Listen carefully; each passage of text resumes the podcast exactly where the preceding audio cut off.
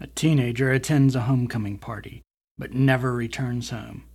Four days later, she's found dead in a ravine across state lines. However, police could never find any evidence pointing to a suspect, and she died in a very suspicious way, by way of a broken neck. Who killed Tammy Haas and how?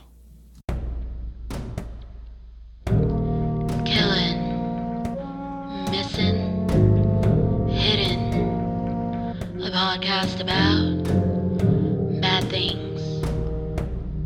Welcome, welcome, welcome to another sure to be award winning episode of Killin' Missin' Hidden. This is your dead sexy host, Brad, who somehow spent almost 10 years as a criminal defense attorney without losing my law license. I'm here to entertain you with another tale of murder, you sickos.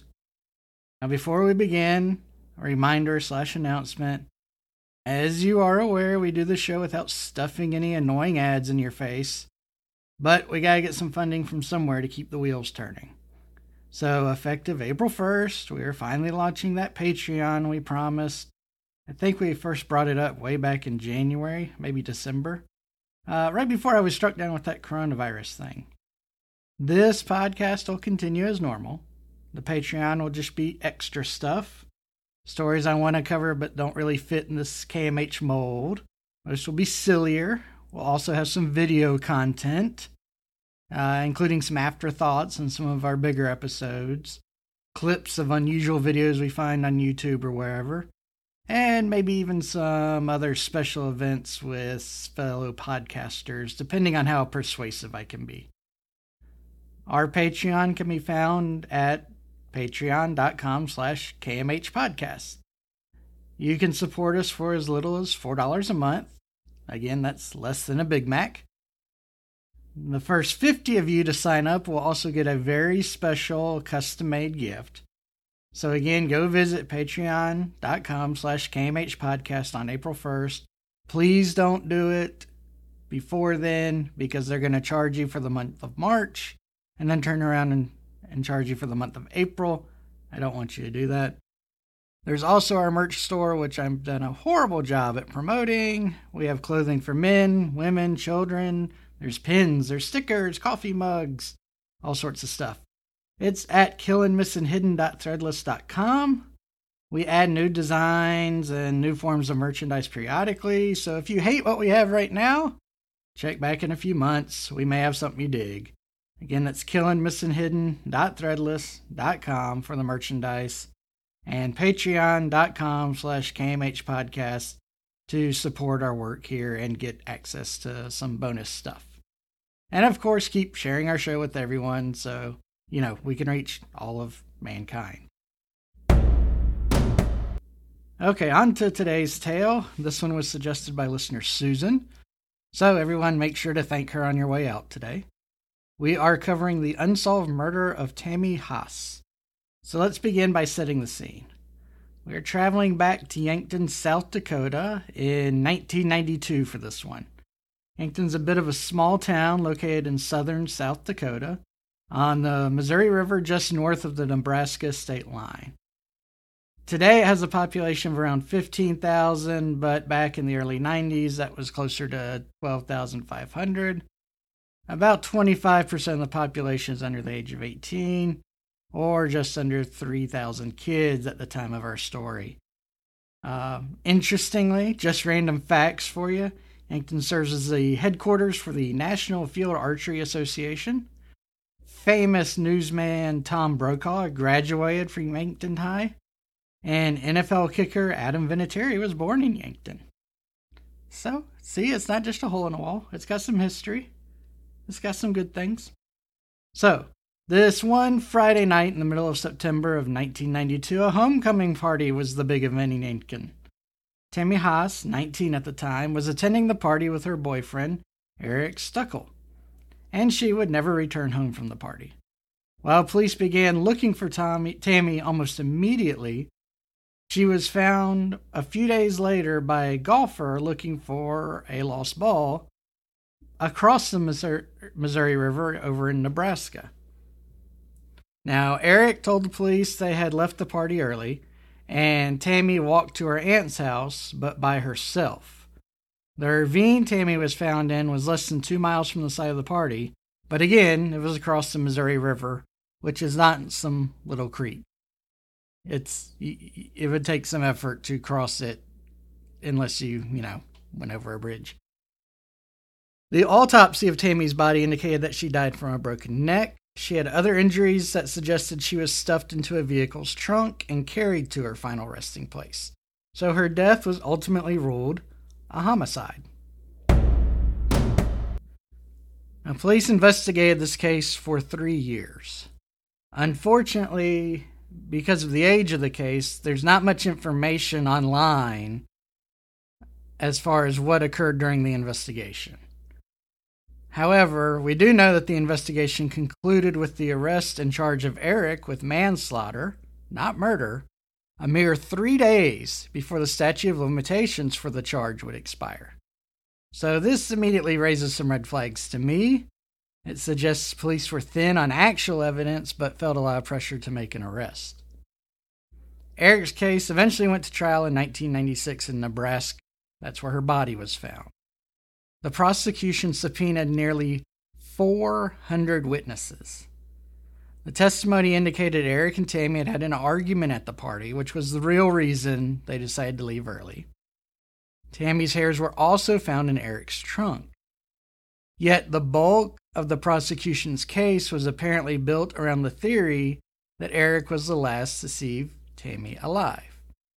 And I found suggestions, nothing I would consider a reliable source, but that the jury asked the trial court during their deliberations whether the killing had to occur in Nebraska for Eric to be found guilty for Tammy's death.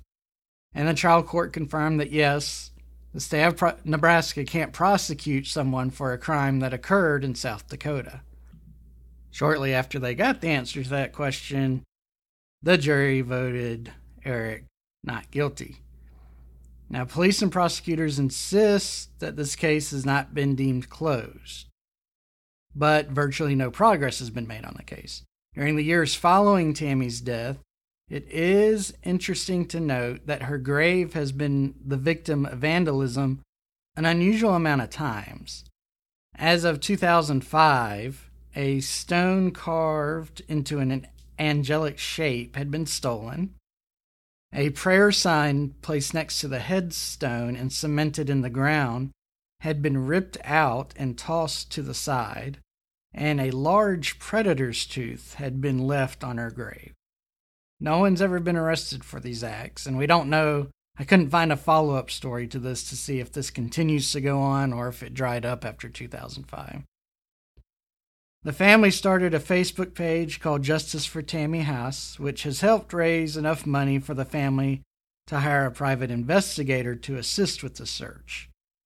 However, it appears either the private detective found nothing or the family has chosen not to release his findings to the public. Now, I want to try to offer some analysis here, but this one's a challenge because we just don't have a whole heck of a lot of information to work with. Because this case occurred before the internet was really a thing, it's hard to find many sources on this one. I also couldn't find, you know, an unsolved mysteries or cold case type of show that covered Tammy's murder. Doesn't mean there isn't one out there, I just never found it. Now, I didn't see reports that Dateline did a segment on this case, but it doesn't seem like that segment has ever been uploaded to YouTube or any other video site or at least not in a fashion that I could find it with my rudimentary search skills. If anyone can find what I couldn't find, I'd love it if you would email it to me at info at kmhpodcast.com because I'd love to see it because I feel like I, I learned so little about this case. Now, from the evidence we've got, there is some things that we can pull here, all right? Like I mentioned before, the fact that Eric was charged with manslaughter which is generally an unintentional killing. Um, you know, you do something stupid and somebody dies for it, is what you typically see for manslaughter. But you also have the fact that competes with it that says Tammy was found with a broken neck. Then you have the fact that the body was transported in a vehicle to be dumped in a ditch or a ravine. All this is kind of concerning, especially when coupled with Eric being arrested literally at the 11th hour as far as the law is concerned. If you find a body with a broken neck and you find that the body has been transported across state lines and intentionally dumped in some sort of ravine, I don't see how you can reach the conclusion that, well, this was some sort of accidental or reckless killing. This has to be a murder. I, I don't see how it could be a manslaughter. To me, that choice was made merely because it's easier to prove manslaughter because the elements to prove the crime are fewer. And the police, like I said earlier, the police and prosecutors felt like they had to get somebody for this, and Eric was just the easiest target. Additionally, you've got the prosecution offering no motive for the murder. Yes, there's people who apparently testified that Eric and Tammy got into a spat before she died, but there's no evidence, at least that I could find, that suggests Eric was furious, that he was drunk and acting crazy, that, you know, it was anything other than a typical levels quarrel. And if this is really what's gone on here, where they've decided that, look, Eric's the easiest target, and if we're going to convict anybody, we have the best chance of convicting him. To me, that's a gross abuse of prosecutorial discretion. You don't charge somebody just to charge somebody. It is not a prosecutor's duty to convict somebody. A prosecutor's ethical duty in a criminal case is to see that justice is done, not just get convictions. And I don't think that's what happened here. I think, again, everybody with the power to make this decision were more concerned about saving face than seeing that they got the right man. I also find it really strange that once Nebraska failed to convict Eric, no other prosecutions followed. Especially when you couple that with the jury being concerned about where Tammy's death occurred based on that and based on the verdict, I think we can kind of extrapolate that part of their unwillingness to find Eric guilty is because they didn't think that Tammy was killed in Nebraska. Now, this raises double jeopardy issues, of course, but double jeopardy protects us from a governmental entity prosecuting a person twice for the same crime. That means different governmental entities can prosecute the same person for the same crime. It's not really unheard of for somebody to be prosecuted by the state and the federal government for basically the same crime. And this has always been considered constitutional because it's two separate governments doing the prosecuting. And this rule would apply to states as well. Just because Nebraska couldn't convict Eric, it doesn't mean South Dakota couldn't give it a go. Especially when the Nebraska jury was so concerned about where Eric was, excuse me, where Tammy was killed. So if they truly believed that Eric was the culprit here, and a Nebraska jury said, no, this happened in South Dakota, or we can at least read in between the lines to get there, then you would think that South Dakota authorities would be interested in looking at this a little bit harder. Now, I managed to find some speculation online. Again, nothing I would consider reliable, nothing I would cite to as a source, but it was interesting. There's kind of persistent rumors on Facebook, on Reddit, places like that, that there was a group of boys who secretly took the responsibility on for killing Tammy, but had basically sworn an oath of silence. Now, I, from my experience dealing with criminals, I think Ben Franklin was exactly right when he asserted that three can keep a secret only if two of them are dead. But perhaps this group of friends defied all odds if the rumors are true. But again, there's no evidence of this, it's just rumors. And I'd like to go back to Tammy having a broken neck. I know we see in movies, you know, you got someone like Van Damme come up and just snap somebody's neck in one swift movement. That's not how it works. It's not easy to break somebody's neck. Our neck, you know, the vertebrae are designed to be sturdy. It takes a lot of power to snap one. And that doesn't include the muscles we have around our bones that are pretty stout considering how they don't bulge out. I mean, they do have to hold our head and our skull and our brain all day, every day. And so you would have to not only have the power to rip through the bone, but also do it through all that muscle. And think about people who suffer broken necks and severe neck injuries. It's usually not from being having their head turned to the side. It's usually when they get face planted down into the ground. That's what you see if you watch football. It happens a fair amount in horse riding. In fact, Christopher Reeves, the old school Superman, that's how he became paralyzed. It it's I mean to create the force to break somebody's neck is going to require something akin to a car accident. And even then, like with Christopher Reeve, it's not as likely to result in death as it is paralysis. So I don't think I, am not saying that the coroner got the cause of death wrong. I mean, my goodness, how could you misdiagnose a broken neck, you know? But to me, there should be some event that police could look to to say, here's what caused the injury. Here's what caused Tammy to die. Did somebody have a car accident recently that was at that party or that Tammy knew? Um, I mean, is there a barn nearby and perhaps they went messing with the animals and she got kicked in the face or something like that? I mean, that sounds kind of silly, but it's going to take some incredible force to do this. And so, to me, in the most curious part of this case isn't necessarily who did the crime, but how Tammy was killed, because that's such an odd way to die when it's basically you're alone in the woods.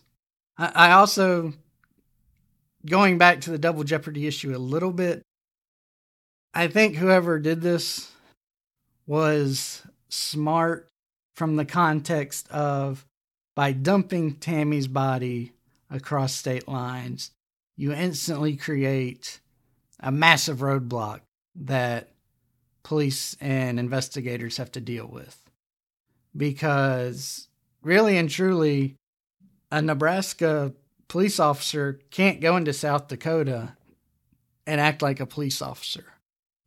You know, they're essentially not licensed to be a police officer, for lack of a better term. Same thing, South Carolina can't, um, South Dakota can't come down to Nebraska and, and start, you know, demanding people answering questions or serving search warrants or anything like that. They would have to cooperate. And on top of that, you have the question of whether or not this would really be a federal issue.